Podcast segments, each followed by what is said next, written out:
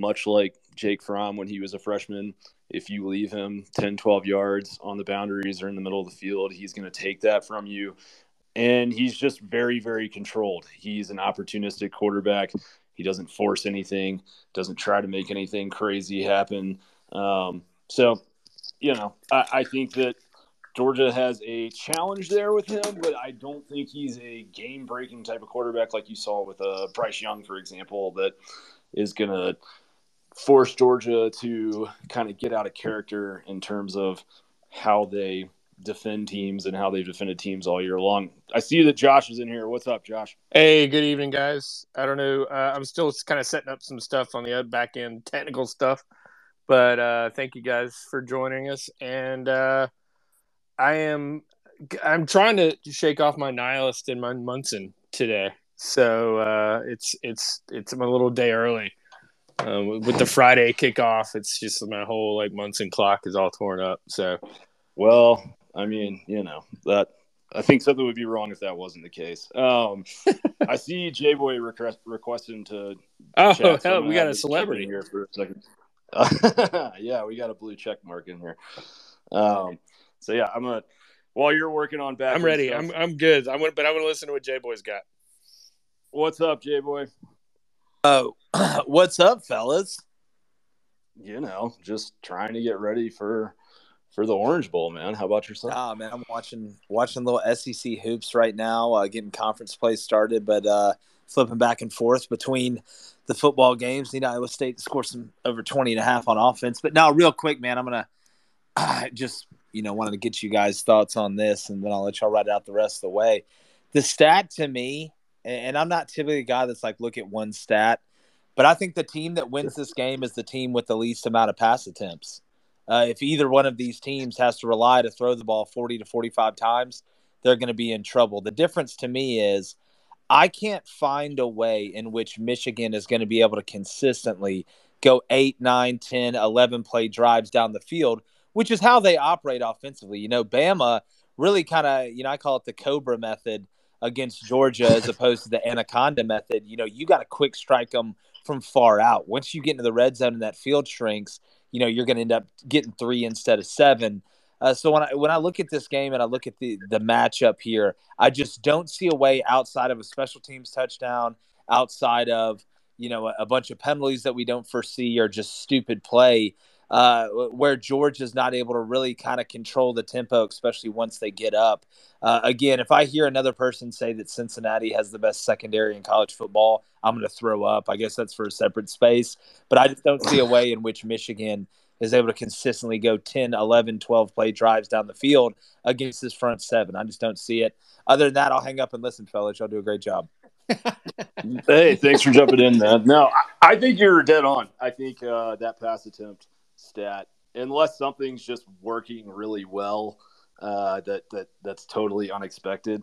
I think you're right, and I, I you know a lot of Michigan's identity on offense is just pound the rock up the middle, and I mean that Ohio State game I think maybe skewed our opinion or sort of the national opinion of Michigan a little bit too far in the positive direction. I think they're a very good football team. I think you know they deserve to be in the college football playoff. If anyone's a Michigan fan in here, like I'm not trying to you know hate on you guys or anything like that, but I do think that this Ohio State defense was bad all year. You know, Oregon put up 42 on them, I believe, if I remember correctly, and then struggled to score 20 points at home against Cal and struggled with you know a lot of Pac-12 defenses on kind of 500 teams this year. So I, I think it's great that Michigan beat Ohio State, but like what Ohio State did on the defensive line in terms of just like they didn't fit gaps. Their their run fits were horrible. Their inside linebackers didn't scrape off blocks. Like it was just very, very poor fundamental D line play. And that's kind of the antithesis of what we've come to expect from UGA this year. I mean, even in the Alabama game, despite everything that went wrong, like Alabama did not just you know run the rock on Georgia. Like it, that wasn't how that game was lost. It was lost by Bryce Young putting on the cape and balling out. So I, I think that you know Michigan, if they can get into third and twos, this offense is really really dangerous because you know, when when you are a defense against Michigan and you aren't in a spot where it feels predictable, like when you're in a spot where there's that run pass conflict and you have to kind of shade your inside linebackers and safeties more towards the center of the field. McNamara is very good at hitting those out routes and some of those little timing routes for six yards on third and four, four yards on third and two. But if Georgia can, you know, stuff Michigan on that like kind of dive play up the middle on first and 10 and hold that to two yards, one yard, I think that might be a, a large portion of the ball game right there. How about you, Josh? Yeah, I mean, they obviously run the ball extremely well. They led the, the country in, an extremely high success rate. Um, you know, I'll, I'll, jump into my stats and stuff, which is is you know, and we drew this matchup, which is you know like uh, coming out of uh, the SEC championship defeat. I was like, that's as good as you could really hope for. You know, it's not a mobile quarterback.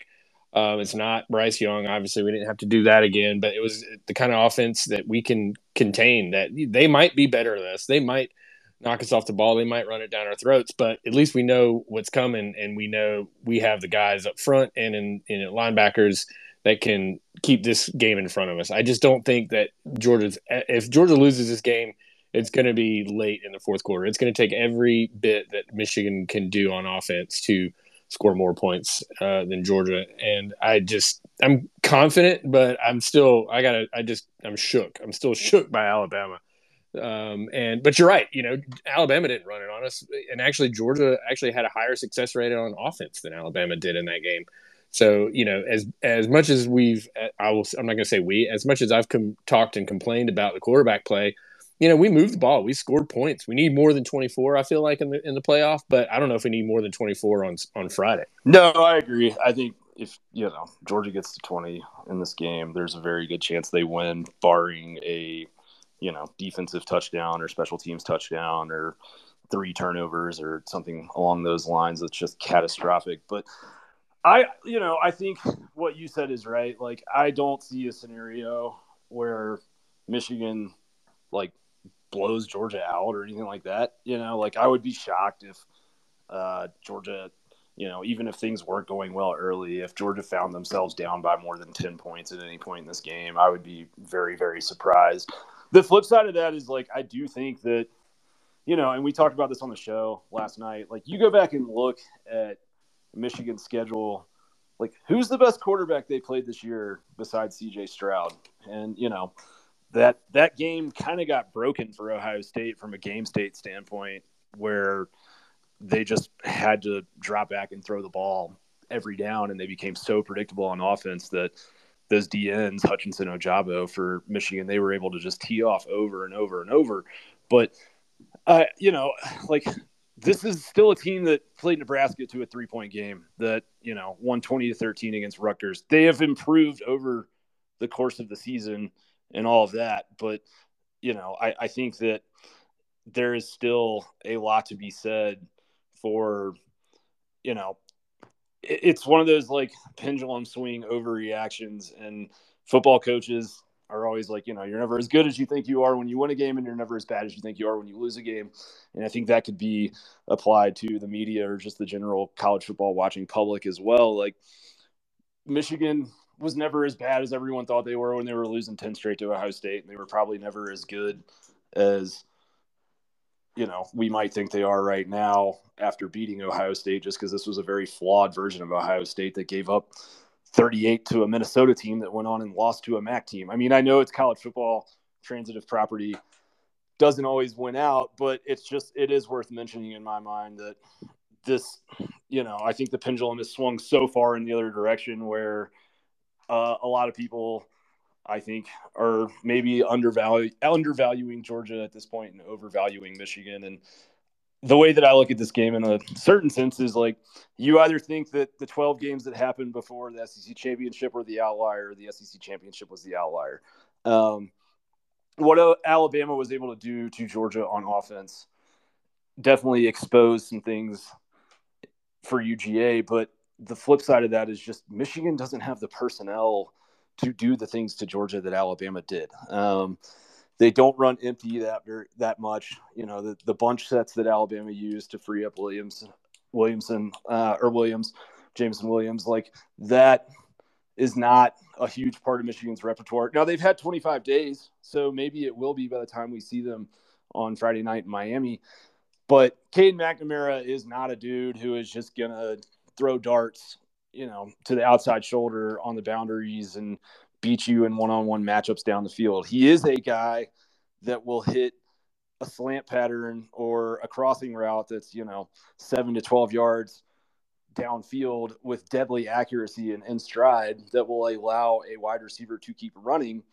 But I think that for Georgia, like the thing that they have going for them is there is still the Kobe Dean, Quay Walker, and Channing Tindall on this defense, and that inside linebacker speed I, negates a lot of things that you can do from kind of a, a mesh concept, crossing route concept standpoint, and I think that that could be a big issue for Michigan in this game.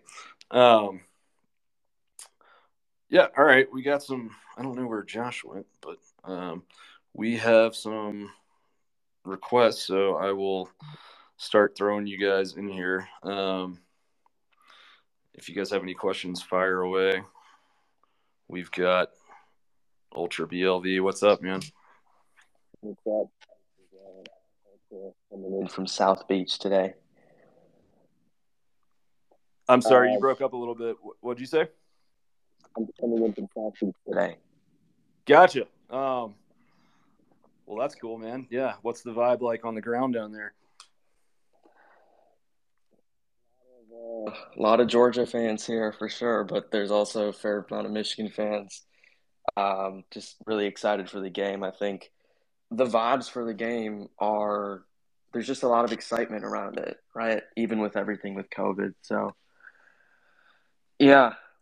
So when I'm looking at the matchup, Graham, is Michigan's defense is obviously very good, but they are against the run. The the thing with Alabama is I think Georgia abandoned the run a little bit too early because once they started to get down, they obviously had to pass the ball, and that isn't what Georgia's strength is. Their strength is running the ball offensively. Michigan's run defense is not as good as Alabama's. They are uh, 20th in yards per game. They're 23rd in yards per attempt. Alabama's second and third in those categories, respectively.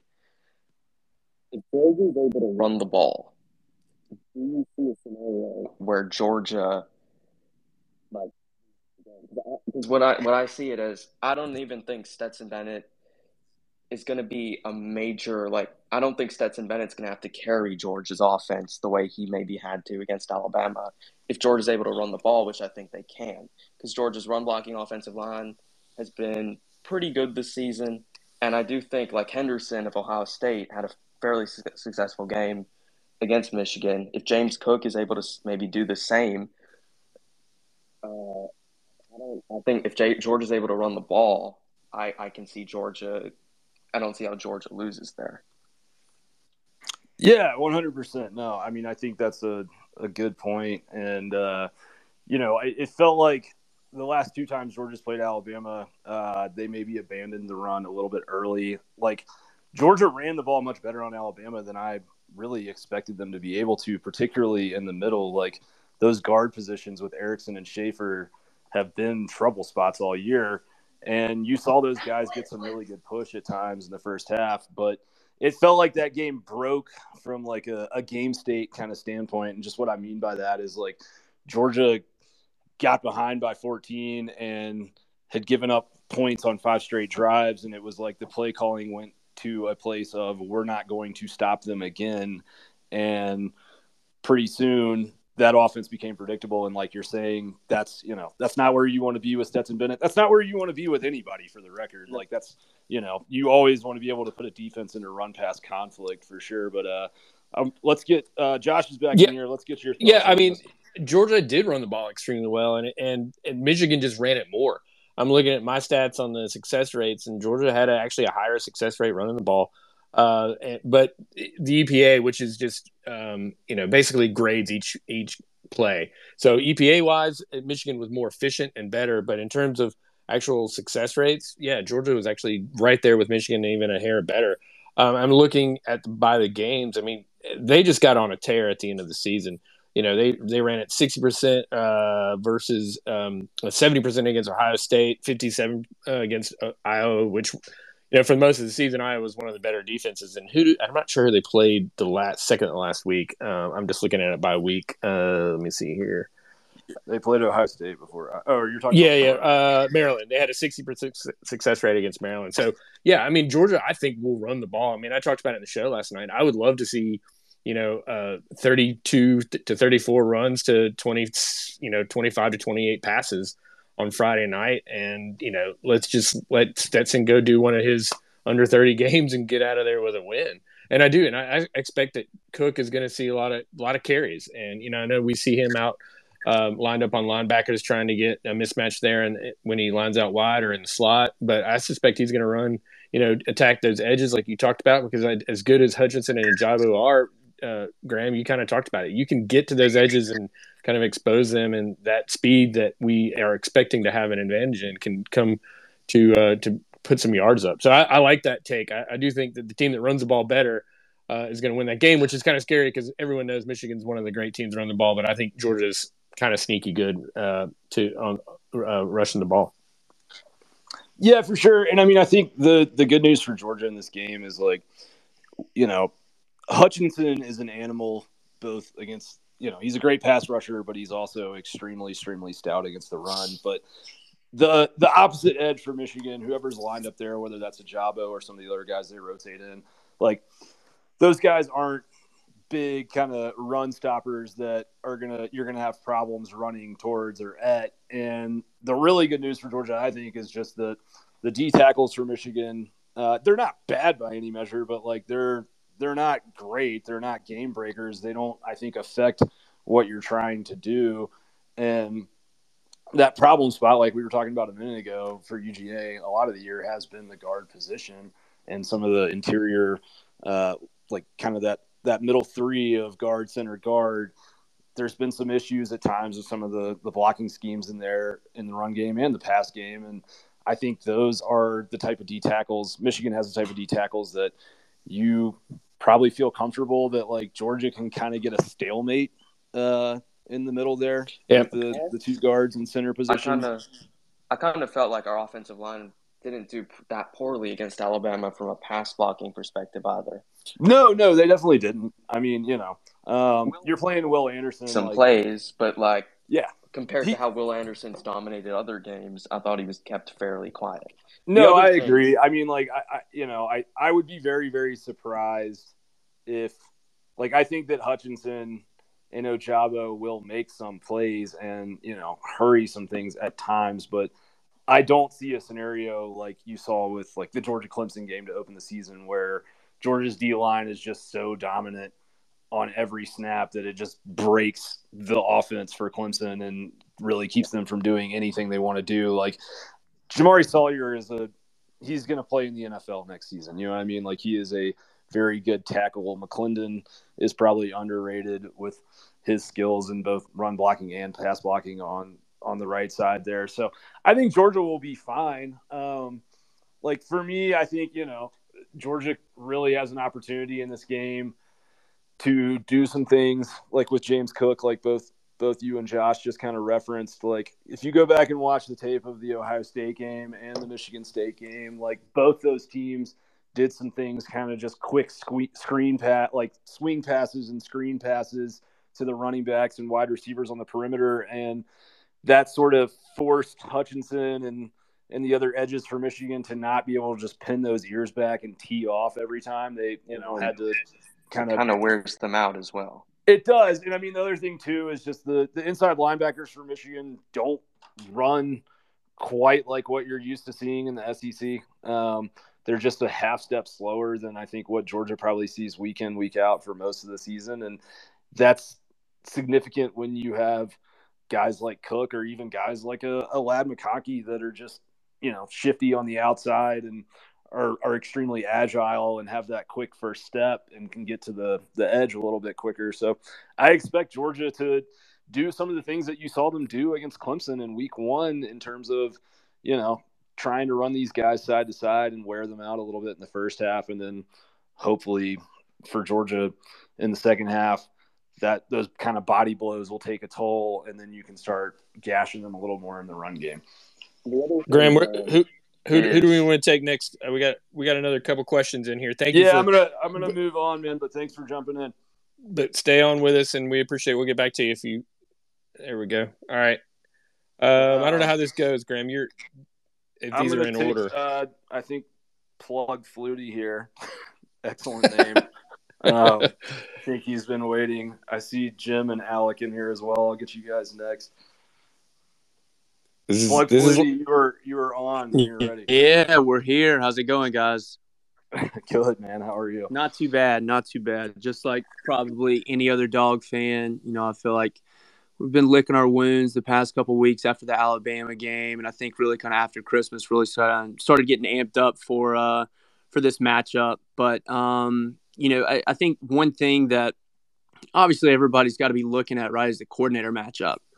Um, Macdonald at Michigan, you know, from the tape that you know, looking at the Ohio State game, it seems that you know look they're going to play a lot of two man under right? Like it doesn't seem like they try to get too cute with their looks pre snap um you know like they want their defensive line to obviously have a lot of like gap integrity which seems kind of cliche because everybody wants it but they want their offensive linemen or they want the opponent's offensive linemen to to really kind of be on an island, right? They want to bring five, they want to drop six in covers, they want to be physical at the line of scrimmage with their with their DBs. So I think a lot of it's going to be, you know, hey, like how quickly can Monken scheme up some route concepts to get guys open, you know, in in two three seconds, right? Um, so you know, I think that's going to be interesting. Obviously, having a healthy George Pickens is going to be good. Um, you know, I think he's going to be able to do that.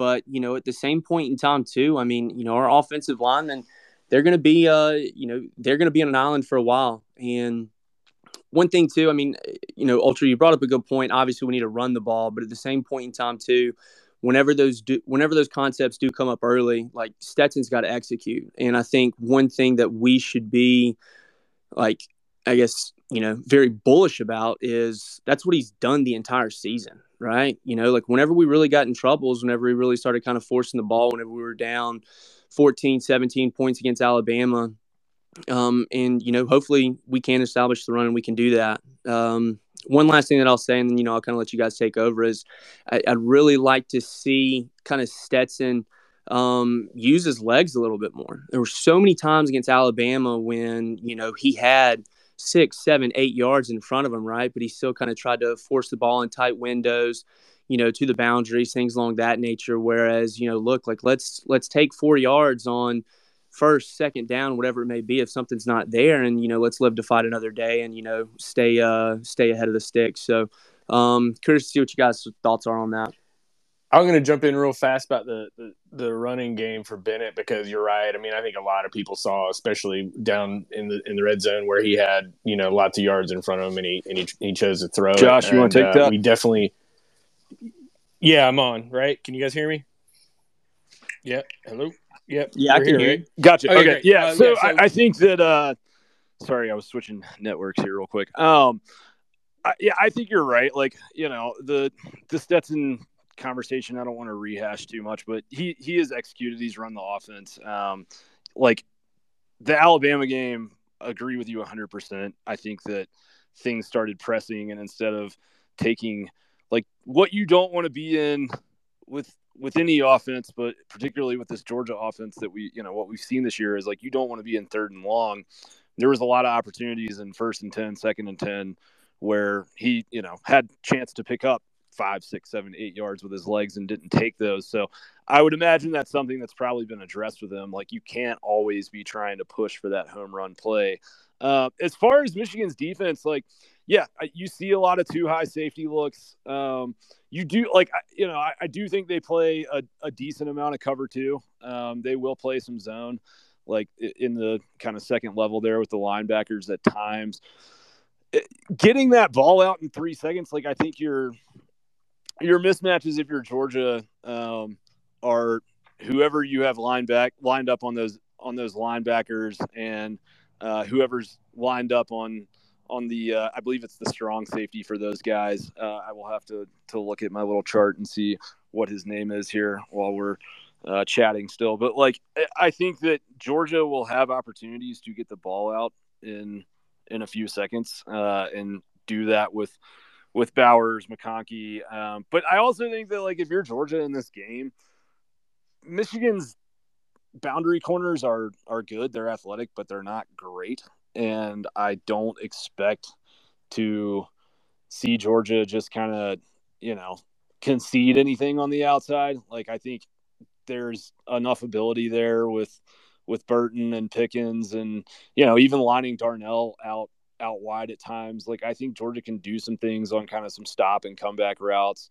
Uh, like most college DBs, if you can get those guys in situations where their heads are turned, you can take advantage of them. You can do some things on double moves if you have enough pass protection. But um, I think play action will be big for Georgia in this game. Like it, it was throughout a lot of the season, particularly when Stetson was in the game, and then they kind of got away from it some at the end of the year. But Michigan is, or, yeah, Michigan is really susceptible to play action, particularly in short yardage, and so like I think that's why first down and second down are so important in this game because if Georgia can get into second and fours, third and twos, uh, situations where you know Michigan will bite on play action, those those inside linebackers will bite, and they're very prone to to you know coming downhill when they see run.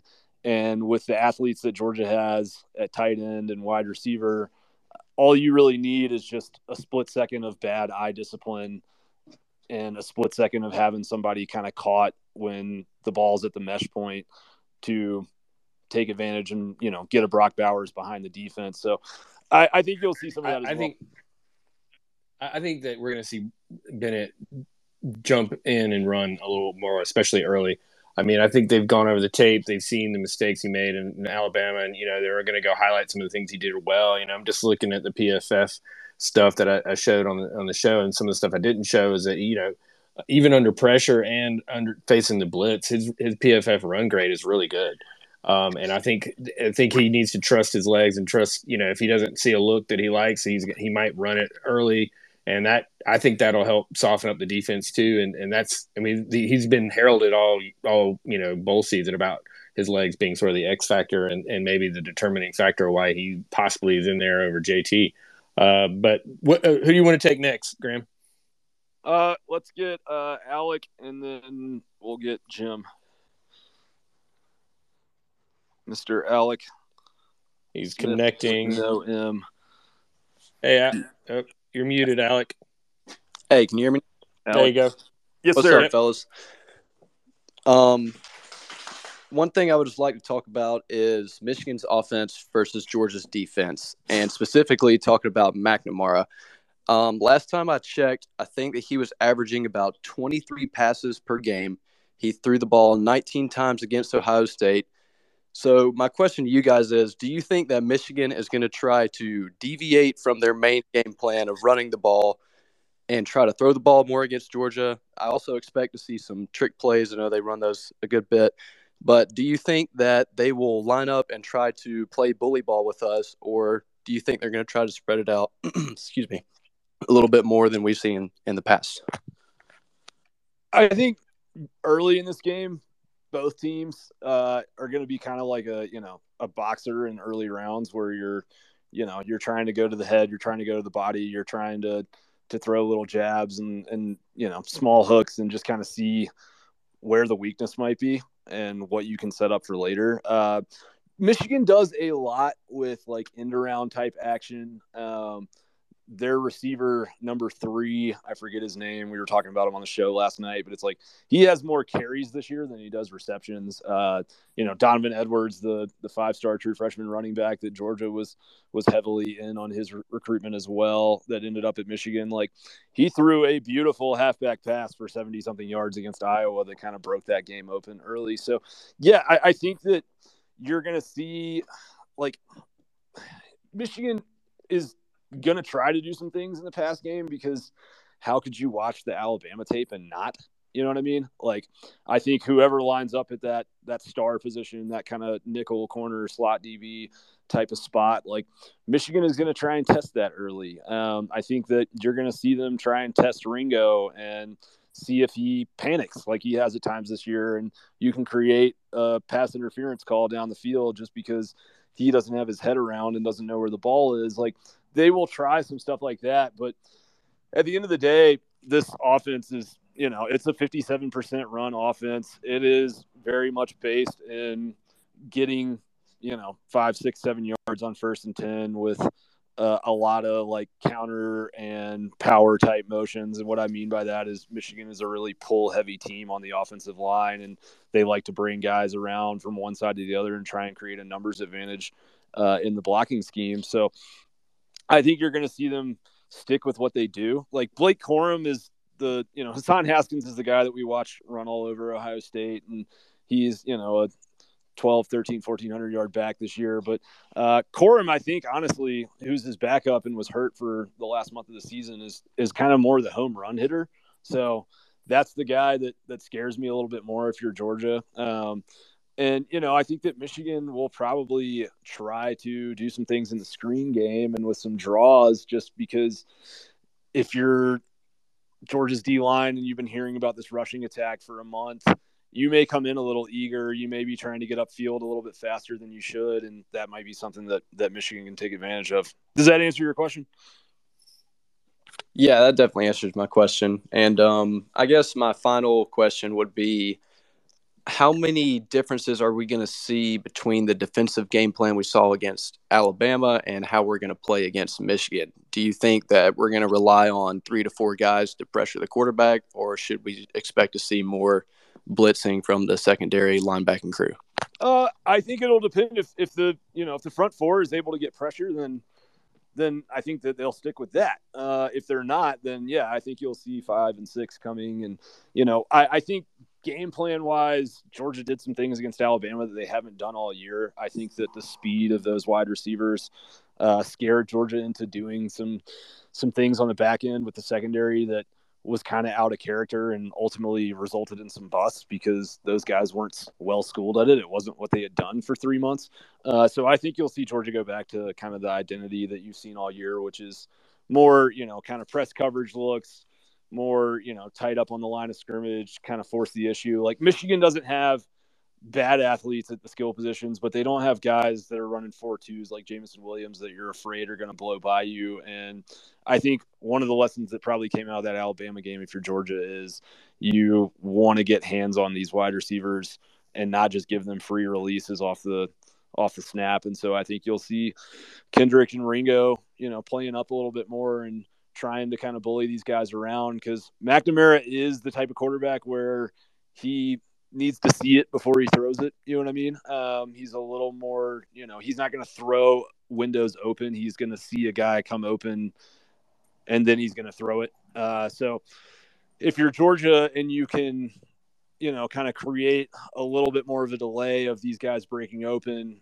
I think you have an advantage there. And I think Georgia will do a lot to try and disguise coverage in the back end. Like McNamara watching him on tape, he is a guy who likes to pre-read defenses at times, and you know if he thinks he's got a a tight end on a linebacker or a wide receiver on a linebacker in a favorable matchup, he's going to stare that down. And so if you're Georgia and you can show him something that you think he's going to like pre-snap, and then you know bring a robber over or disguise the coverage, bring a safety in, uh, you may be able to create a, a big play, a big turnover. Um, like I wouldn't shock, I would not be shocked to see uh, a pick six in this game for Georgia. Uh, you know, McNamara has been good taking care of the ball, but he will stare some things down at times. And I think a lot of the defenses they've played just didn't quite have the athletes to to take advantage of some of his uh, deficiencies as a quarterback.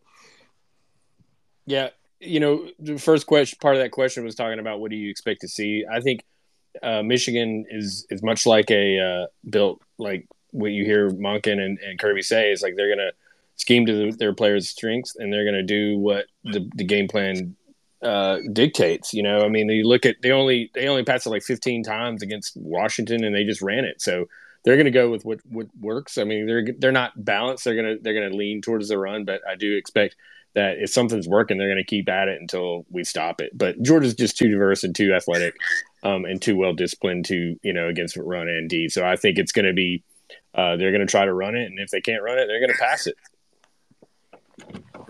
I mean, that's a si- simply stupid, simple answer, but that's kind of how I see it. And you know, it kind of, you know, I was on on that podcast with Ed, and he sort of talked about that. You know, this they had in their mind that kind of what Georgia, you know, fans have been wanting was a more updated, you know, pass it all over the yard offense. But they realized they had a good O line that could run block, and they had good running backs, so that's what they went with.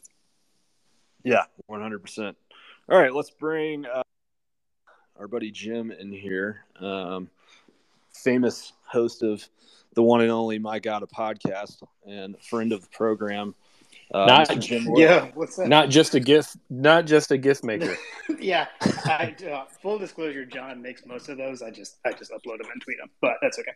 Uh, yeah, I was, I was gonna say like long time listener, first time caller, but I guess that'd be a lie since you guys had us on Dog Sports Live this summer. So, um, that's true. But yeah, glad to have you guys back. Uh, also, really quick, want to shout out. I see a guy in here, Jeremy JC from Decatur. That guy was my favorite uh, teacher that I ever had at the University of Georgia. So, Jeremy, uh, hope you're doing well, my friend. And uh, I guess Graham, something that I heard you say on Dog Sports Live last night, and it was something that I had actually said to John on my God podcast. And when I hear you guys say something that I said, that makes me excited because like I don't really know what I'm talking about. Um, what I had said to John was that when I watch Michigan's offense, you know that you know, that they're built similarly to Georgia, and it reminds me of watching Georgia. But I said that it reminded me of a Jim Chaney Georgia offense more so. Um, and I, you know, you specifically kind of called out the 2017. So I was just wondering if you could expand on that a little bit and like what exactly it is that you see in the offense that reminds you of that, and then is that a good thing or a bad thing? Yeah, no, I, I, I think like the the reason I say 2017 for this Michigan offense is like uh, you've got two really good running backs. You have you know the offensive line is probably the strength of the team. Um, you know the offensive line and the edge rushers, right? Like you know there's no Roquan on Michigan, but uh, yeah, I, like the the Jim Chaney comparison I think is pretty good. You see a lot of pre snap motion. You see like Chaney was more of a a zone blocking kind of guy. Like you know, you saw a lot more. Uh, like you know, you saw some split zone and stuff like that, but you didn't see a ton of power uh, type type concepts and like you know a ton of guard pulling and that was sort of the philosophy under Chaney and Pittman was like let's just be as big as we can on the offensive line and then let's let these big guys just go win uh, against the guy across from them. Michigan, like they have big guys on the offensive line, but they're a little more mobile and athletic, and they they do things that are a little closer to what Georgia is doing now in terms of offensive line run block scheme, just in the sense that they want to get guys moving, they want to have guys climb into the second level. Uh, you know, they're they're getting out on the perimeter. They've got lead blockers that are paving the way, but like you know, a lot of the uh, jet sweep stuff that we were talking about a few minutes ago, like it's very Chaney esque. Um, it looks really smart when it works, and then you know sometimes you run it on like fourth and one, and you get stuffed, and it doesn't look as smart. But like I think for Michigan, the tough thing is they haven't seen a defense like Georgia's, uh, and I mean you know in fairness to them, there's not many defenses out there like Georgia's and I think what you know, I don't know if it's a good thing or a bad thing necessarily. Like I will say that the the offense that probably reminds me the most of Michigan that Georgia's faced this year from a scheme standpoint and even somewhat a personnel standpoint is Kentucky. Um, and you know, I, I think that you go back and watch that game and you saw some of those guards and tackles trying to pull for Kentucky to, you know, come off the snap and the left tackle or left guard was you know the plan was for him to come around the right side and create a numbers advantage in the blocking scheme. But uh, Devonte Wyatt or Jordan Davis or whoever it was lined up on the D line was just knocking those guys off the ball before they could ever like properly pull. So I do think that that is a, a scenario that's very much you know in the cards for for Friday night. Like I think that there is a chance that Georgia could do some things on the defensive line that just kind of like blows up a lot of the the bread and butter run schemes that Michigan has, and they they do are forced to go to like a little more just kind of straight zone blocking, where it's hey, let's try and block the guy in front of us and hopes this works well. But Georgia's inside linebackers, and particularly like Quay Walker, um, they have been so good this year at scraping, you know, kind of like hiding behind those those D tackles and D ends, and then scraping and filling filling into the hole and fighting off lead blockers and you know when they're they're facing like power and counter and stuff like that. And so i think that's going to be a lot of this game truthfully man. Like this game uh you know as much as we're talking about offense and all that like this game may just simply come down to you know how much push can georgia get in the middle and how well can Nakobe Dean, Quay Walker, Channing Tindall uh, come in like scrape and kind of fill fill in those gaps and and stop those running backs. Uh, and then a lot of it, I think, is tackling as well, man. Like uh, Hassan Haskins, I think 798 of his 1,288 yards this year have come after contact. So Georgia needs to be a sound tackling football team, which has been a big part of their identity under Kirby Smart. Um, you know, I think the two of the years he's been at Georgia, they've had the least percentage of missed tackles of anyone in college football. But yeah, I you know, I I don't know if it's good or bad. I think it just is. But like, I do think that if you're a Georgia fan and you're drawing up, you know, what you want to face in an offense, a, a team whose identity is very much focused on running the ball and running the ball up the middle. Uh, matches up pretty well.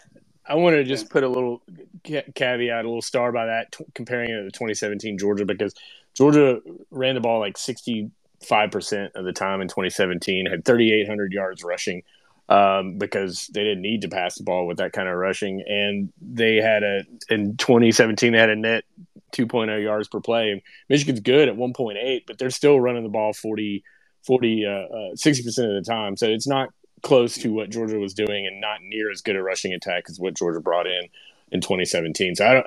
I think it was schematically comparing and not production, but this is hmm. not the 2017 Georgia offense that we're facing in terms of, of production and efficiency. It's a good offense and a really good rushing offense. The best, you know, you know, one of the best rushing uh, offenses in the country. But Georgia actually averages yard more yards per carry when you factor out sacks, you take away sacks, and I moved my sacks from uh, away from rushing into passing stats, and Georgia's actually got a 5.7 to 5.5 uh, yards per carry advantage over uh, over Michigan. So um, that gives me, I'm just like talking out loud. It's like I feel a little better. It's like we're not I mean, obviously we're not facing Sony and and Nick, but um, you know this this is a this is a rushing attack that's really good, but it can be contained, especially when you've got Jordan Davis, Devonte Wyatt, Jalen Carter, and and these guys that are gonna they're gonna stop. I think we're gonna eat. Uh, we're gonna eat on the rushing uh, plays, in my opinion.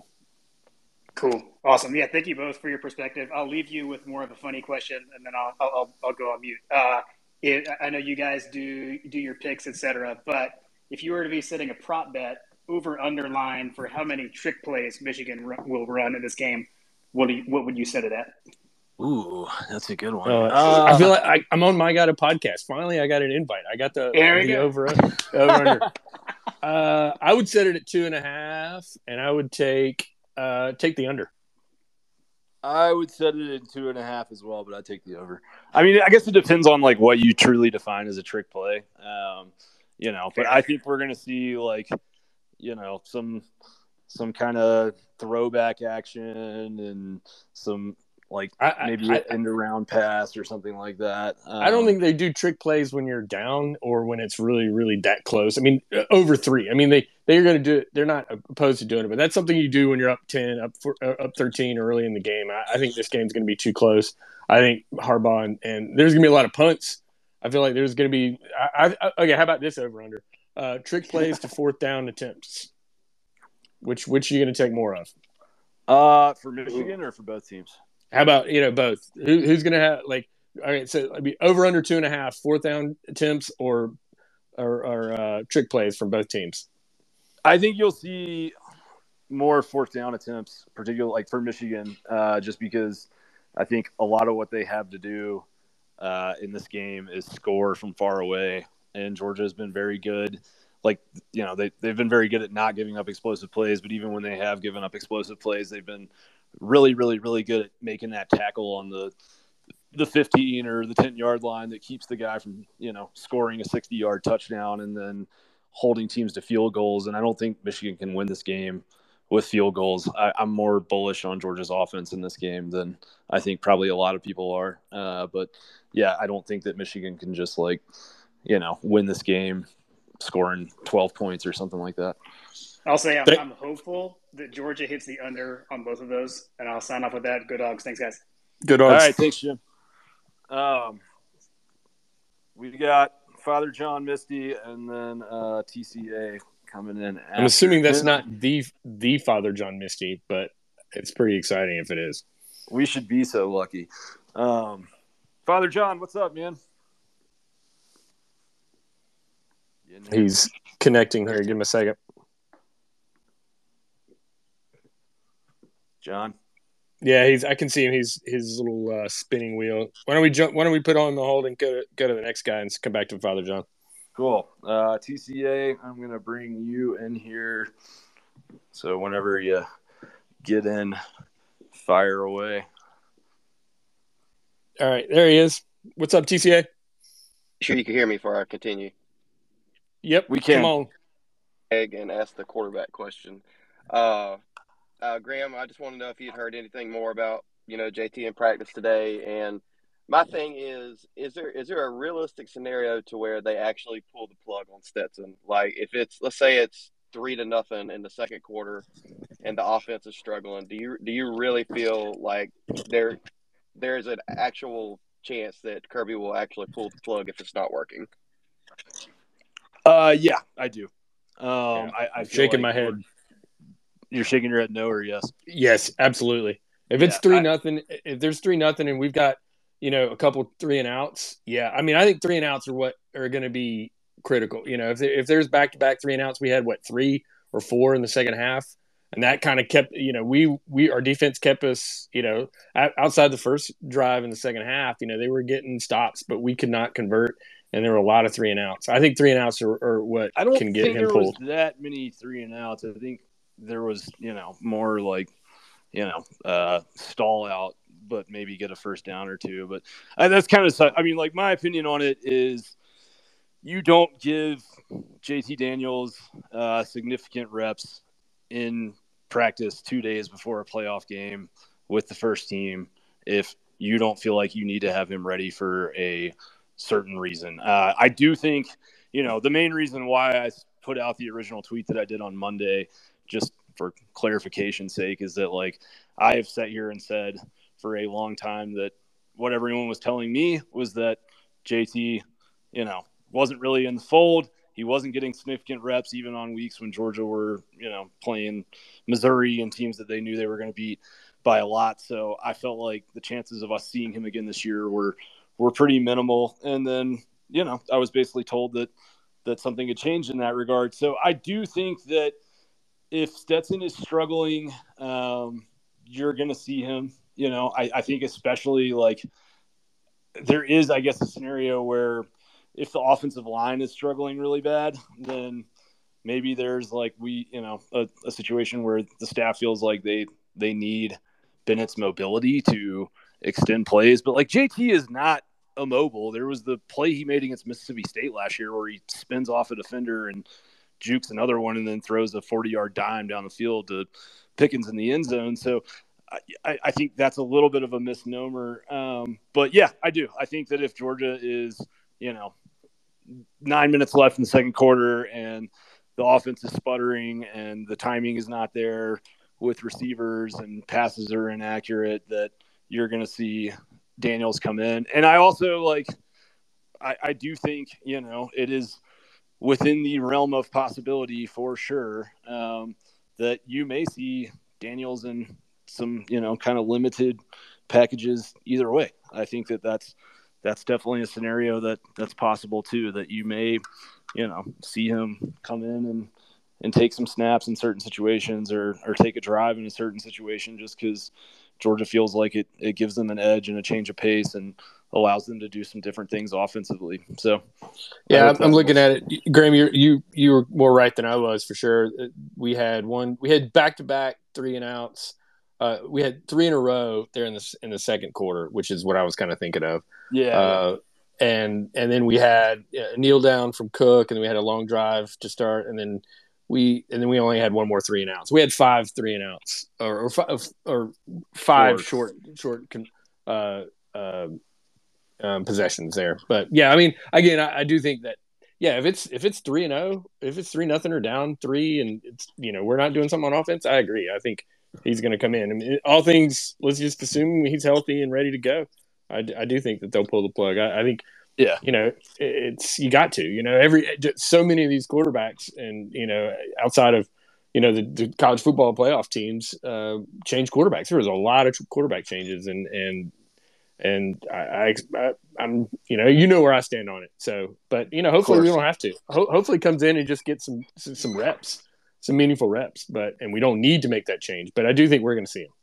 Yeah, and I think the last thing I'll say, uh, you know, even like Georgia's coaching staff knows probably better than anybody what they have from a skill position standpoint. Like this team is not, you know, 2017 or 2018 or 2019 Georgia, where it's like you've got a jump ball guy on the outside and you know some some possession receivers, but like that you know there's not really like game breakers. It's like there's game breakers at tight ends. There's there's game breakers in the slot. There's game breakers on the boundary. Like there are too many good skill guys on this team for Georgia to to find themselves in this game and find this game be close or find themselves behind this game and you know not not make a change, not try and do something different if the problem is is you know coming from the quarterback position. I also think it's possible Stetson Bennett, you know, comes out hot and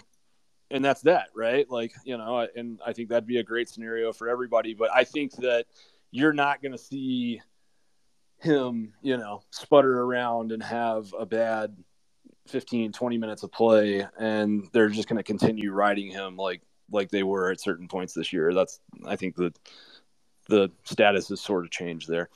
I think I think we lost Father John, but I'm going to bring in uh, Rally Dog. Uh, no, Rally Dog. Oh, wait. Let's see if TCA. Um, oh, T- oh yeah, TCA. Are you here? Do you want to ask anything? I think just simple yes or no, and I'll hang up. Do we see JT on Friday? Thank you, guys. Oh man, thank you, TCA. Uh, yes. Yeah. You, you I, oh man. I mean, somebody's got to warm up Stetson. um, yeah, we're gonna see. I, there's so many variables that are that are at play there that will determine whether or not that happens. Um, that, yeah, yeah like, we I, know the variables. Come on, give us your give us your hot take, man. We're an hour into this. I don't know. uh, I think that at this point, I think that yeah, I guess you, I, I would you know, gun to my head, I have to make a decision. I'll say yes. All right, here comes Rally Dog, and let's do the. I'm trying to connect these up so that they, we can jump in and not. There we go. Great. Raleigh Dog, are you from Raleigh proper? Uh, he's still connecting. Come on, Riley, we got this. Hold your phone up high. Get that. Your Wi-Fi. Get that Wi-Fi. Your Wi-Fi can do it. Your oh, your Wi-Fi is not elite. Stay all right, Rally. Stay on. We're gonna go to uh, we're gonna go Josh Kiz, Kinsey right here. See if we can get one of these guys connecting. Spinning wheels of death. There we go, Josh. What's hey, up, what's man? up, guys? Two part question here. So one, player of the game for Georgia after the victory, obviously Friday, and two, unsung guy, unsuspected guy that plays well. While you're thinking of your answer, mine are pretty obvious. Nakobe Dean is going to get a pick, a forced fumble, a sack. He just it's just what he does. Going to be a top ten pick next year. And then for the unsung guy, how about Kearis making a big play downfield or breaking one or having a big catch? Anyway, appreciate it, guys. I like it. Josh, you go first. Um, I would love to see Kearis um, do something special in the return game. Um, and I think he's going to be the guy back there returning punts. And I, like I've, I've, alluded to, I think this game's going to be played pretty conservatively on these conversions, and and they're going to. I think Harbaugh and, Kirby are going to um, do play a field position game. So Georgia has has won the field position battle, I believe, in most of their games. I think they may have even won it against Alabama. Um, and that's and that's not from a lot of big returns. So I think Kearis wants to make plays. He's and I would I like that uh, sort of kind of. But you know, you're talking about a big play downfield in the wide in the slot or, or, or, wide receiver. But I like him in the return game, so I like that a lot. Um, my unsung guy, I don't know if you call him unsung, but I, I think Zamir has been sort of the forgotten piece. He's a leader on the offense. He's been there. This is his year. He is. I, I think this game is going to be a lot of two tight end sets and and a lot of running from Georgia, and I think that Zamir could have the game of his career. Um, maybe not in terms of total yardage or touchdowns, but I think the, the offense is going to be significantly run through him. So I, I, like Zamir, and I think I may even made that similar predict um, take last night. Yeah, I, I agree that this definitely feels like a Zamir type game. Um, a lot in the same sense that sort of Clemson was. Uh, you know, I don't know if you remember his wonderful Instagram post after the Clemson game that it was a picture of him uh, running over one of their linebackers, I believe, uh, on that final third down conversion. And the caption was, "If I wanted to play with some children, I would have had my own." So I expect him to be ready for like physical smash mouth type football. Um, I think you're going to see him get a lot of touches, but uh, you know, I think he's going to be kind of more that workhorse guy that gets you five yards. Um, I think MVP for me is going to be James Cook. Just looking at uh, the running backs that have had success against this defense this year, his game is very similar to a lot of them, and he does uh, a great job just in terms of like getting to that second, getting through the line of scrimmage, and then bouncing things outside. And I think that's probably the the best course of action to take if you want to take advantage of this Michigan defense. So that's that's kind of you know I think that's your offensive MVP. I also though like I, I think this is a game where uh, Kenny Mack might might do something special. Like you may see him on a wheel route uh, that that busts for a big play or something along those lines.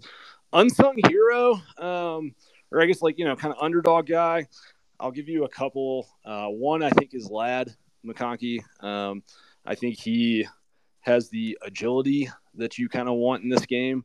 Where you know if you're in a situation where you are under some pressure and Michigan is is able to speed up the clock a little bit pass rush wise, he is a guy that can get open in a phone booth. Um, he's just he's quick and he's able to make those quick routes and small cuts. And then defensive side of the ball, I think that uh, we're going to see, you know, I think we're going to see Brini back in the fold doing doing some good things because I and I think that his his ability and run support could be a big deal in this game. And then I'm also going to go with uh like I don't know who it's going to be. Um I I've speculated that it might be like Dumas Johnson that we may see him come in and take some edge snaps and help Beal out a little bit but I think that we're going to see uh, somebody kind of come in that may be a little unexpected. Maybe it's it's even Tindall and Dean and Walker rotating off that edge uh, opposite of Nolan Smith and creating some pressure and getting some sacks and type that type of deal. Because I think that Georgia learned against Alabama that Beal is a good player, but he's not a guy that you want taking you know 50 or 60 snaps in a game you you need to spell him a little bit more, help him out a little bit, and uh, he's just not as great at setting edges as as you need him to be at times and, and keeping contained. McNamara is fleet enough at foot to to make you pay. So that's my take. Yeah, Rally Dog was trying to get back in here, but uh, Rise Up had a jumped in here with a request. Rise Up, what you got?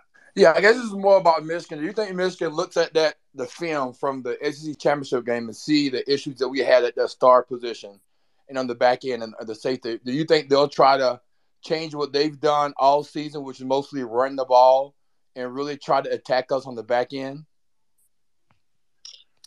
Uh, no, I don't. I don't think they they they will definitely attack downfield. I don't think that they are going to be able to do that as well as Alabama did. Yeah. Um, we were, you know, William Poole got his first start there. Just, Graham was just talking about, you know, we're going to be back to, you know, a Brini situation back there. Christian Smith's going to be getting healthy.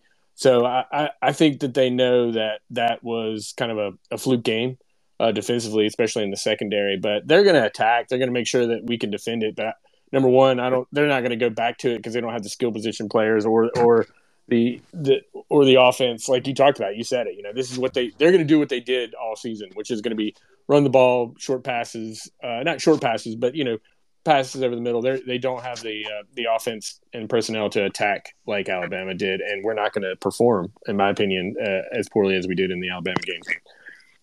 Yeah, I, w- I mean, I agree with everything you said, Josh. I think they will try because, like, if you're an offensive coordinator and you're trying to figure out how to attack Georgia, like, what what else have you seen this year that you feel like, oh, well, this is this is something that's been proven to work. So you got to try it. It's just Michigan doesn't have the athletes that Alabama did to take advantage of. And, and you know, I've I've shared Poole's stats in that game.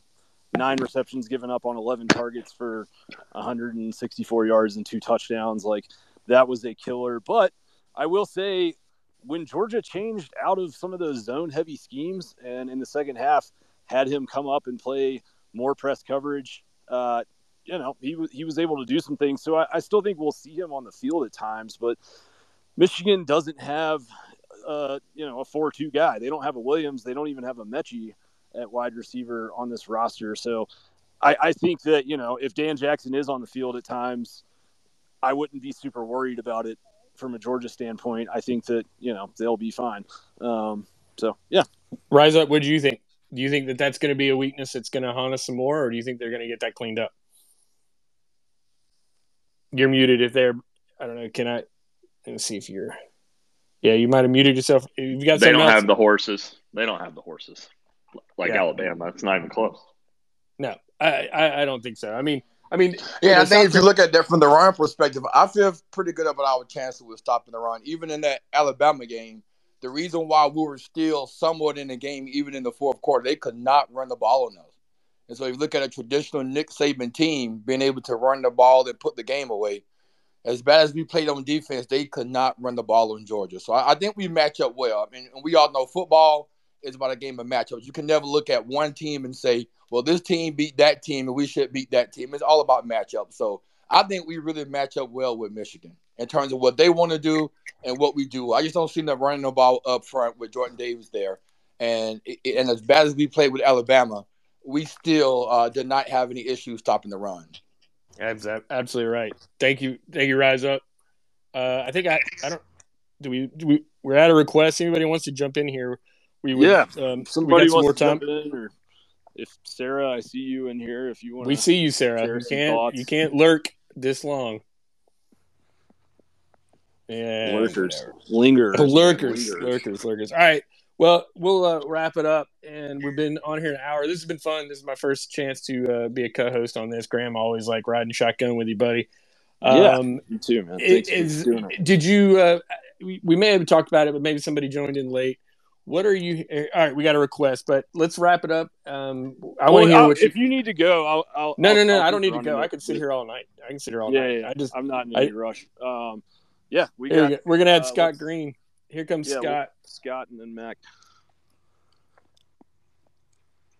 Waiting on the spinning. There we go. My, uh, you're you're muted, Scott. There you are. What's hey, up, Scott? guys? Uh, I just wanted to reach out and ask about how Bama used a lot of catch technique on when we started sending pressure do you think with Michigan's stout offensive line they can kind of mimic that thing, or do you think the pressure Georgia sends this game will be a lot more crisp and a lot more effective, especially utilizing those fast guys like Dean Tindall on the edge?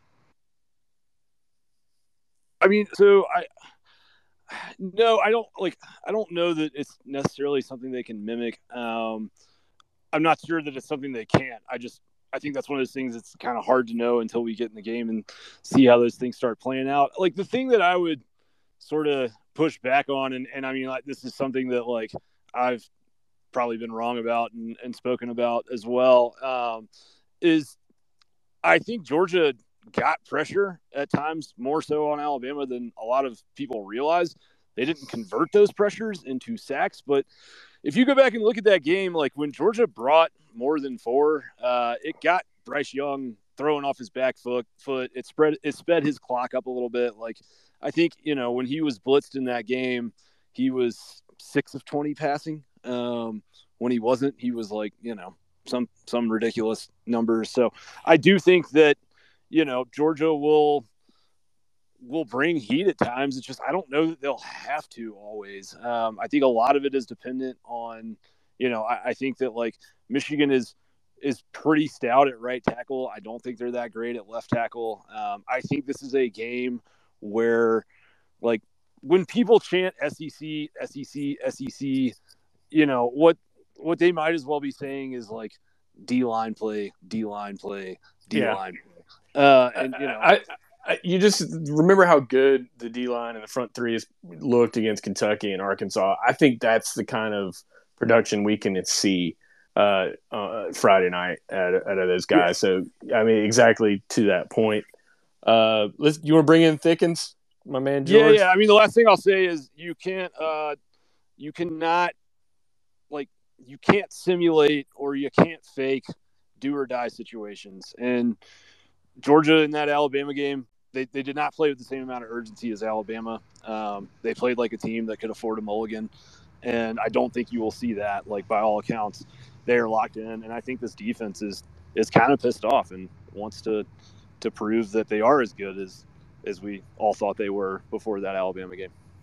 Well, I appreciate you guys answering the question. That that sounds good to me. I hope sure hope they play pissed off. Absolutely. Thanks for jumping in, Scott. Appreciate you. I'm pissed off. All right, still pissed. Dickens, what's happening, dude? What's up, boys? What's up, George? Uh, you know, first time caller, long time listener. I always wanted to say that. All right, so I got something here.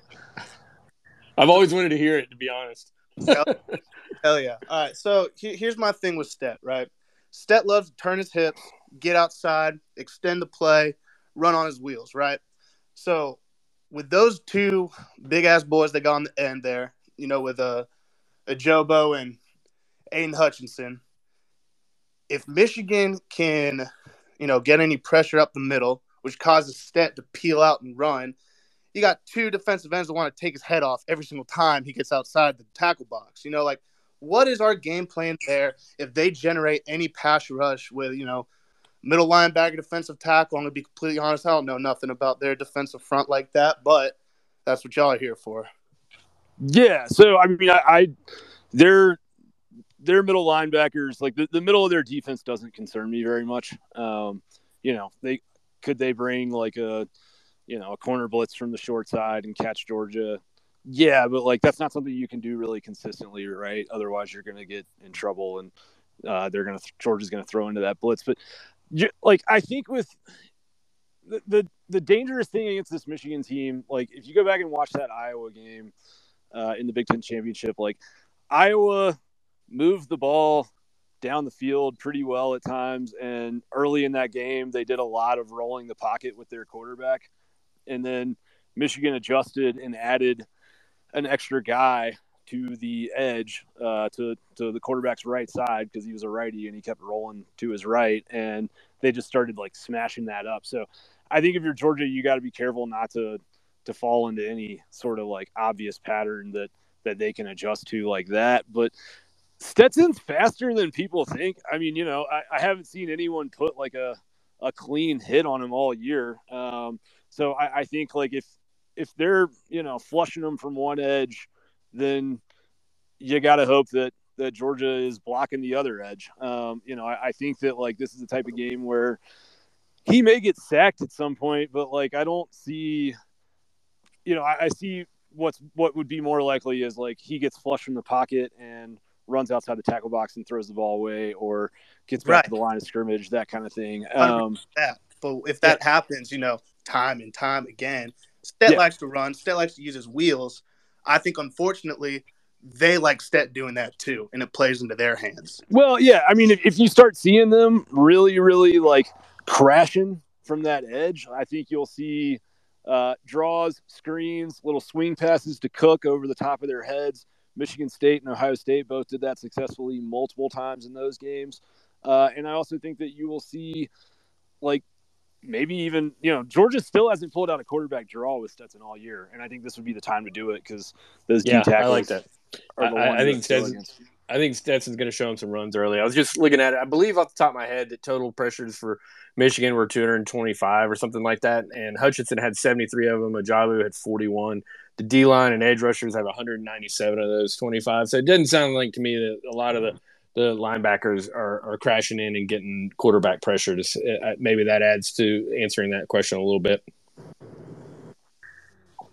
One hundred percent.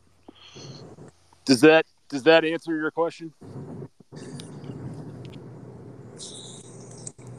I think so, George. Thanks for thanks for tuning in, buddy, and I appreciate all the love you give me on Twitter, man. Good. Yeah, thanks for. thanks for in. Uh, I believe we got Sarah is in the car. Yes, I am in the car.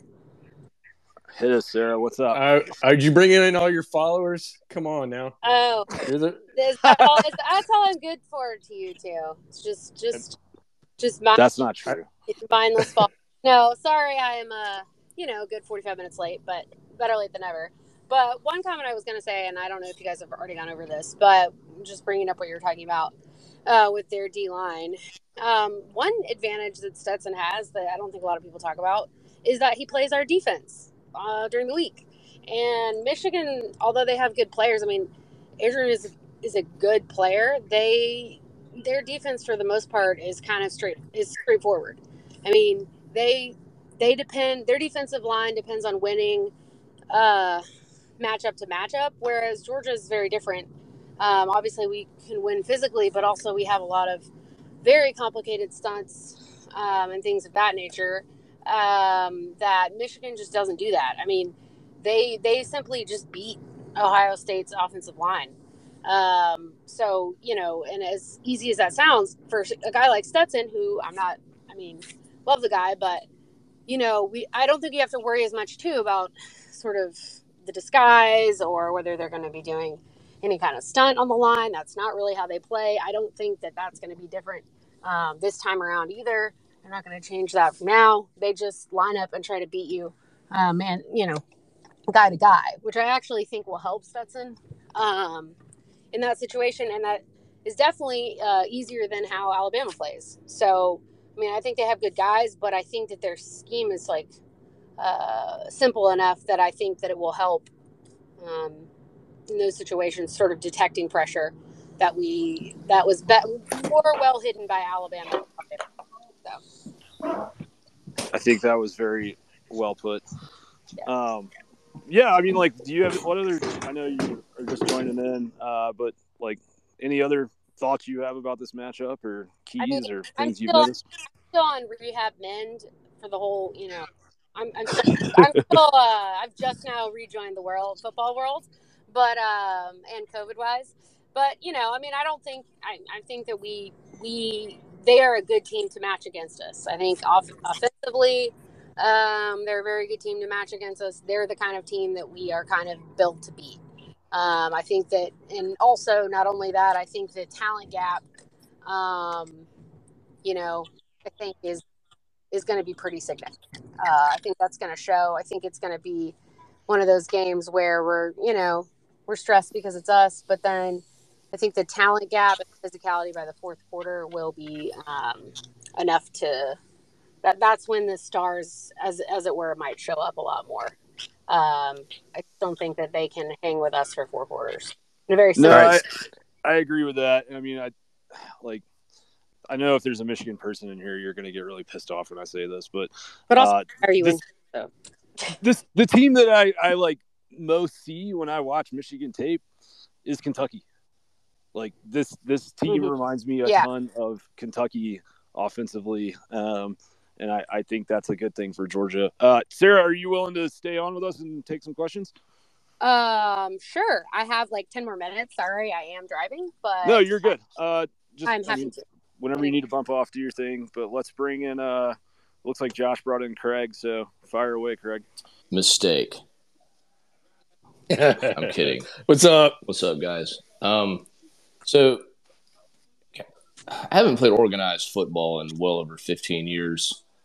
Um, and you're always hearing like, you know, Stetson plays against Georgia's defensive line. But when I played football, again, over a decade and a half ago, the starting quarterback's going against the scout team. So I'm wondering if there's like, you know, I have no idea how Kirby structures practice. I don't know how Mark Richt structured practice um, for um, as far as that goes, but yeah, I mean, I think it depends on the the day of the week. Like I I know that you know traditionally you will see the first team defense go against a scout team offense more so just because like you know defense doesn't vary a ton across college football like that most teams have similar looks. They're either 3-4 or they're 4-3 and they run man or they run zone you know? So it's like i do think that it's a valid point and i, I don't have like a, a definitive answer for it. But i will say that i know you know to be, i know it to be factual that over the 25 days between the Alabama game and this Michigan game that Georgia did do a lot of good on good in practice, so to speak, and then you know moved into like Michigan install game week type protocols, uh, you know, seven eight days ago. So I, I think that Stetson has played against Georgia's first team defense plenty, but I don't know how regularly that happens. So I, I they actually do. Um, they play them at least once a week, every Tuesday.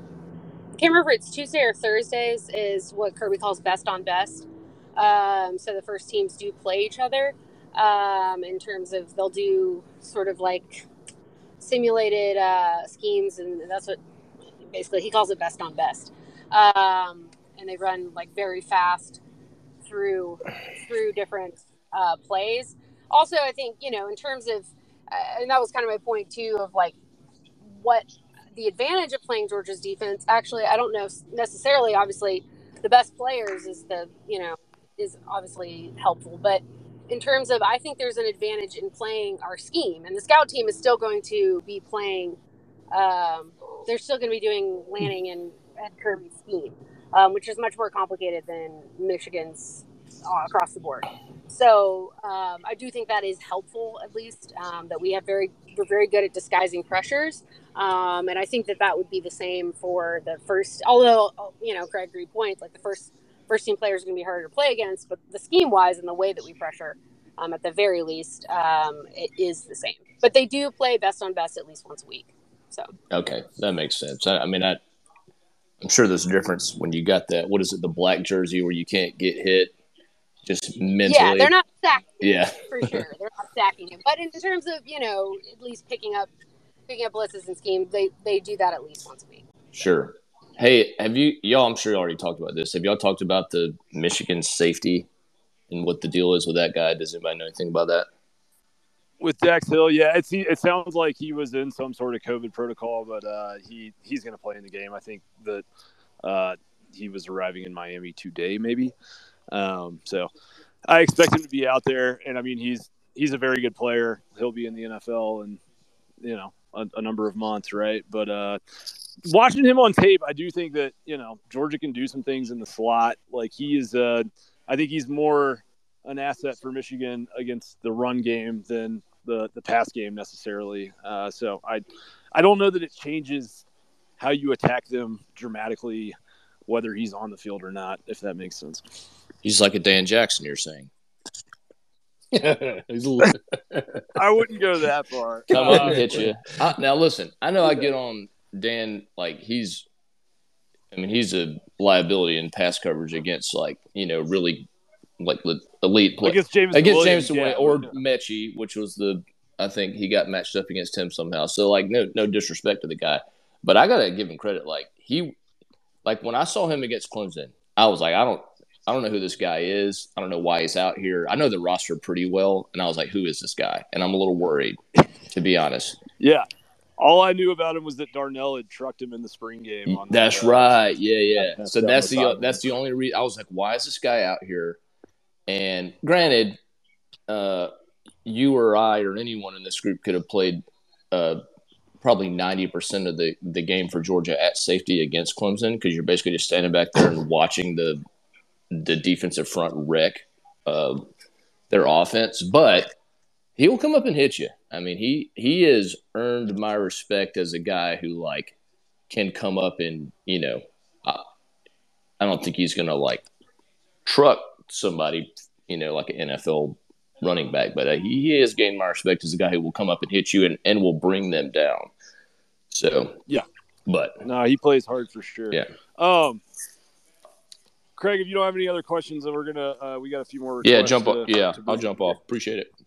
Thank you so much for engaging with our stuff and. Uh, Hey, know, I do want to say there's a bunch of chodes on another chat that I ain't jumping on because they rank fake players. So I'm I'm rocking with you guys. Well, we appreciate yeah, that. I can't stand those guys, and they're all muted. So, but uh, yeah, Oh, appreciate it. Go Well- go dogs. Go, Go dogs. dogs. Correct. I'm trying to bring in Mac here. Let's see if he can get connected. Um, I'm gonna punch in, bring in uh, Kyle Kinsey. I think he was trying to get on earlier. Let's see which one can get in here first. Kyle. We lost Mac. Kyle is. Uh, Kyle, here we go. Yep. Hey guys, uh, just cleared COVID protocol to ask my question. First time spacer, first time caller. Uh, let's. Bravo. Well you know, said. Good good teams win. Great teams cover. Do we cover the seven and a half Friday? I got I got kids to feed. Yes. No. Yes. yes. One hundred percent. Yes.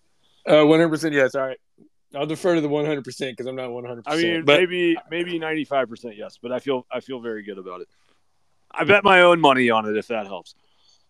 No, that does not help. I, I want to see you the. I, I'm sorry. actually- I'm sorry. Which I'm sorry. Which one of my co-hosts uh, is is hitting sixty percent winners this year? I'll hang up and listen. Uh, Oh, you've only got bet. one. no, I, I, I do. But I I- also agree. I also agree with Graham that we covered. okay. There you Uh, go. Beautiful. uh, one thing I do am interested in was that Ohio State game was right at the same number we are, maybe even eight, uh, and it closed at six and a half. And and and I want to see if there's any dr- dramatic closing line sharp movement on this game. Uh, it's been hovering between seven and a half, eight, seven, something like that. I don't think it's been at eight very much, but I am very interested to see this game close because I think that tells you where, where you know the markets are pretty sharp, and I don't. and I think and and the sharp bettors are waiting for all this this COVID stuff to to shake out till the very last minute. So closing line value will tell you a lot about what the bettors think. Yeah, if it gets down to six and a half, Oh, hammer it. hitting it hard. Yeah. Yeah, yeah, yep, yep. Thank you, Kyle. That was a good question, quick and easy. And let's see if we can bring in Mac. Let's give Mac. I think sometimes if I try to bring in two people, sometimes it bumps one of them. But there Yeah, is Mac. Yeah, I'm here. Come on in, buddy. What you got? Hey, sorry I uh, joined late. Not sure if you already talked about this, but um, you know, George Pickens, he was in the COVID protocol. How big of a role do you think he plays uh, on Friday?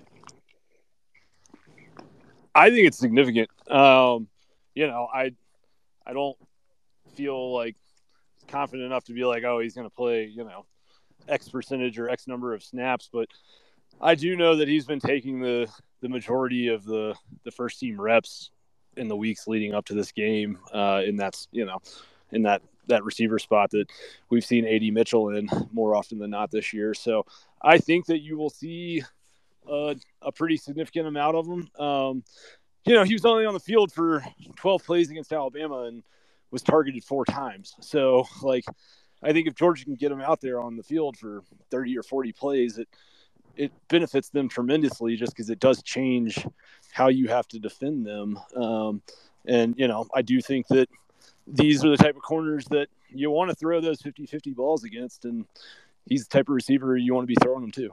Yeah, I mean, if he's if he's close to healthy and and can bring in, you know, even sixty or seventy percent of the routes he ran for us last year, that just makes Bowers and and Darnell that much more, you know, that much harder to defend. You know, because I do think we're going to see a lot of Bowers and Washington on the field at the same time because I do think they're going to run the ball, but those guys are are not liabilities in run block or pass block. So having Pickens, Burton, or Pickens and Karras out there, it really is a, could be a game changer. So I'm hoping we do see him a bunch. I uh, hate to agree with the two of you. That always pains me, but I do think we will see him out there a lot. I don't think You know, we can hear you when you say that. You're, you know, I know. Well, I say it when you can't hear me too, but I don't think that him being in COVID protocol uh, will that much. Um, he's not the kind of player. That's what's so great about him is that uh, he's not the kind of player that needs a million reps in practice to be able to. Also, like I was saying, like, literally have him on the field. I think he's going to get a lot more reps uh, the Alabama game. I mean, excuse me, receptions. Um, but I having him on the field. Um, you can't not account for George Pickens. Um, and Michigan doesn't have the same kind of speed. So that's going to help everybody on the field offensively, even if he is just running routes. Um, because Stetson will will gash you if he can, and with George Pickens, that will definitely help him. So M- all right, MK's got a question for us. Thanks for joining us, man. Uh, I'm a Michigan fan, just to throw that out there. But uh, I'm pretty curious with like with regard to Stetson Bennett. From what I can tell, and obviously from watching Michigan as much as I have this year, like the the biggest way to gash us is going to be by having a quarterback that will run the ball, um, and you know cause us to have to spot him throughout the game. So I honestly think that Stetson's probably the best shot that Georgia has of the two quarterbacks. I know that sounds odd, but I, I'm kind of curious to hear like, why do people, at least why do Georgia fans, have such a uh, gripe against Stetson Oh man, that's a loaded question. Uh, I well, love it. no, Well, it's a good question.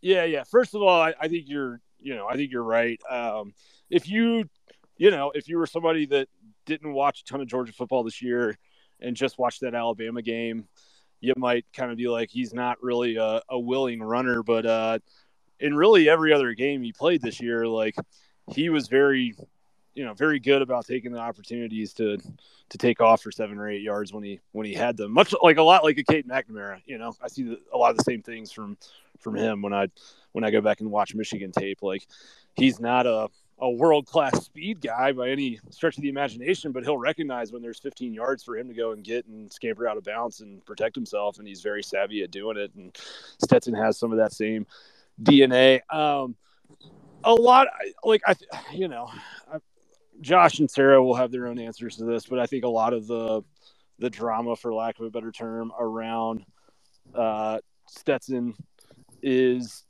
the fact that you know he's a he's a walk on. You know he's five ten. Like he's not physically the guy that you would imagine quarterbacking a team full of five stars and blue chip recruits like Georgia is.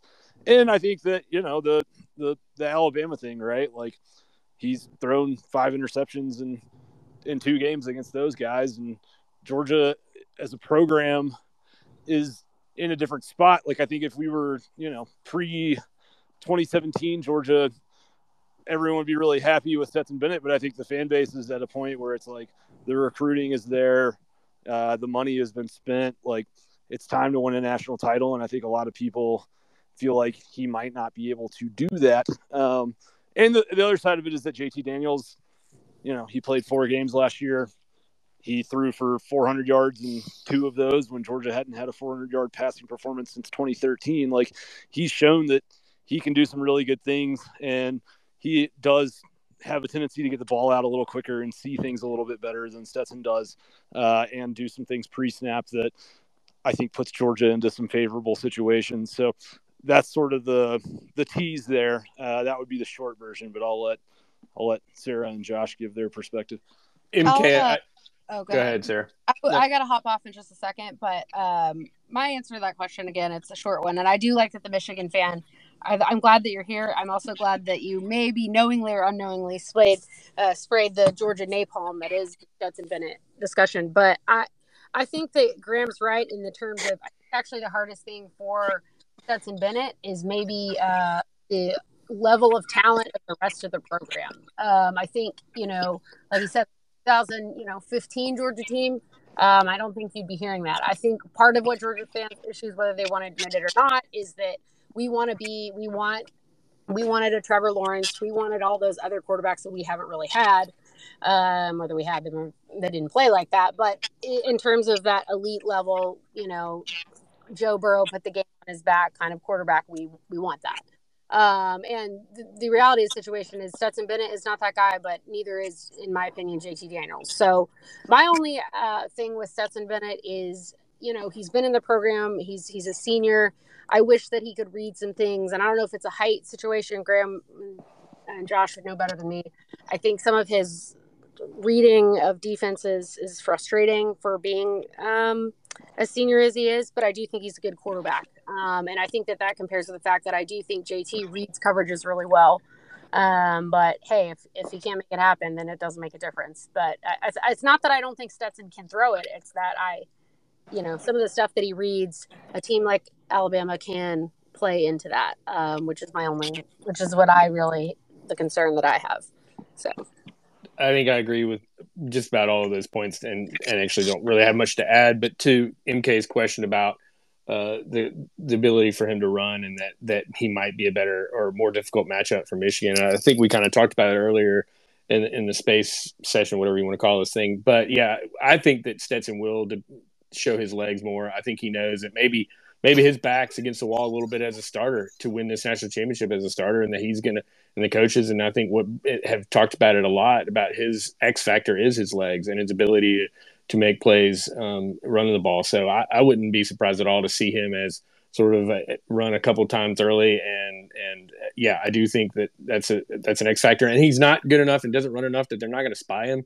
They're going to have to sort of cover him with a, with their base defense. And and you know he can find some looks with the prep. And you know one of those things that you can do when you have early you know early drives, early you know you've got plays you know scripted and they're going to f- find him a look that he can run against and he's going to run so i do think mk you're right he he can possibly cause problems for um, uh, you know uh, you know the one guy you, are not accounting for in your base defense yeah and the thing that i and the thing that i would add too is like with michigan obviously i'm a diehard michigan fan but at the end of the day if you if you just go back and watch two games it's the michigan state game and it's the nebraska game and nebraska we were just you know we were on our heels the whole time just because of the fact that the quarterback was able to run it on a few, you know, third down, uh, third and longs. You know, he was able to make that conversion, and that threw the whole game off.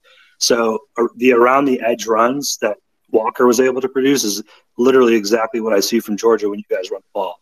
Uh, you know, it's sometimes you run up the middle, but most for most of the time, it's like uh, the the play action type, you know, off off end pulls where uh, are pretty quick, and I think that's what gets our defense off their edge. So um, that's what scares me the most. That, and I would say Bowers. So I honestly don't think Stetson needs to really throw too much across the middle because that, that seems to me where he gets into trouble. But I think we're I think we're well documented. that We do best when we don't throw the ball more than thirty times. Uh, MK, yeah. I know you're I know you're a Michigan fan. Before we bring in Craig, um, with one of our last questions, maybe you got a score prediction, and let's. I mean, you preface it by you're a diehard Michigan fan, so what what do you think the score is going to be? Um, I'm, you know, this this might be the homer in me, but I'm, I'm this is a this is a this is a safe space. This is a very safe space. I, am going I'm going twenty. Yeah, no, please be honest. I'm going 24-21 due to the fact that, uh, and that's Michigan. And the only reason I say that is due to the fact that I believe that Ojabo and I believe that Hutchinson will, will get there and cause a strip, strip sack fumble. Um, but I think this is going to be one of the best college football playoff semifinals and probably. Yeah, it hadn't been a lot of. I think a lot of people are saying that it is going to be a good one, one of the better ones, maybe since the last time that Georgia was in uh, the the semis against Oklahoma in the Rose Bowl. Thank you, MK, buddy. For sure, for Craig, well, good luck. Either way. Uh, enjoy the game. Thank you, MK. Thank you.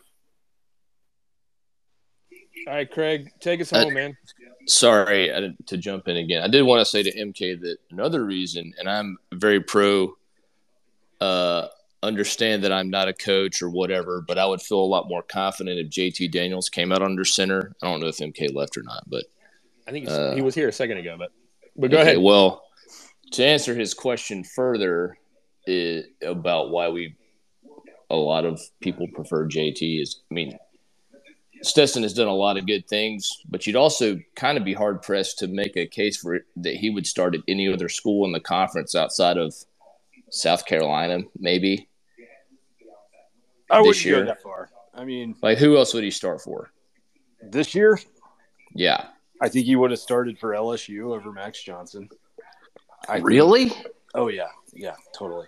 Um, I would go. I think Florida probably would have taken him at, at points this season. I mean, really situation that was with that offensive line, Stetson Bennett would. I don't know. Anyway, uh, one, mean, one thing I wanted to ask you guys, and, and, well, sorry, I didn't mean to cut you off. No, you're good. Good. Well, I, I did want to ask you guys because I I think you know we we would probably end up agreeing to just to disagree in that conversation. And I really hope I get proven wrong because I love Stetson Bennett as a person. Like, as a guy who puts it all out on the line, like, there's nothing he could do. He could throw 10 interceptions against Michigan. Like, he's doing his best. I know that. So I do love Stetson Bennett in that respect. For sure. Um, I would be pissed at 10 interceptions, but you know what I'm saying. um, uh. Yeah, totally. yeah, it would take me a while to come back around, but I would. Uh, with as far as Stetson's running goes, though, like okay, and I, I haven't really gone back and, and watched a ton of film. I ha- I can't really bear to do it for the SEC championship game. Like he didn't do anything with his legs against Alabama, and assuming that you know things go as the the as Vegas says, and we do beat Michigan, and we do end up playing Alabama again, like he wasn't effective running the ball against that defense at all in Atlanta. So what's the thinking is like do we need to lean into more Stetson Bennett running in order to beat Alabama or like what what's the what's the what's the thought there with him So- using his legs? my position on that game is that uh, once you got at like once you got past that first possession of the third quarter where Alabama took a, a 14 point lead, um, Georgia both from a play calling and from a quarterbacking standpoint, like I, I thought that Todd Monken and Stetson Bennett both pressed really hard, and there were situations where you know first and ten or second and ten he could have taken seven or eight yards and he tried to make the hero play downfield because, you know, I think that Georgia at that point in the game, you know, throughout a lot of the third quarter felt like that defense wasn't going to stop Alabama. And so it was a situation where it was just like, we got to go score on every possession and we got to score touchdowns on every possession and we have to do it quick, et cetera, et cetera. So I, I think that there was more opportunities for him to run there than he took. I mean, there was some lanes that he, you know, definitely should have tucked it and gone. But I, I mean, I think that the the Alabama thing, like, I think that's a big reason, personally, uh, why you're you're seeing JT Daniels take first team reps right now. Because I think that you know if Georgia gets through Michigan with Stetson or or doesn't get through Michigan with Stetson, I think that either way, like they're going to treat this Alabama game as a a situation where you know we you go out and you do anything you feel like you have to do to win. And I think that, you know, Kirby and, and Monken and the rest of that staff probably didn't empty the clip in that Alabama game the way that, like, you know, you might see them against a Michigan. Like, we're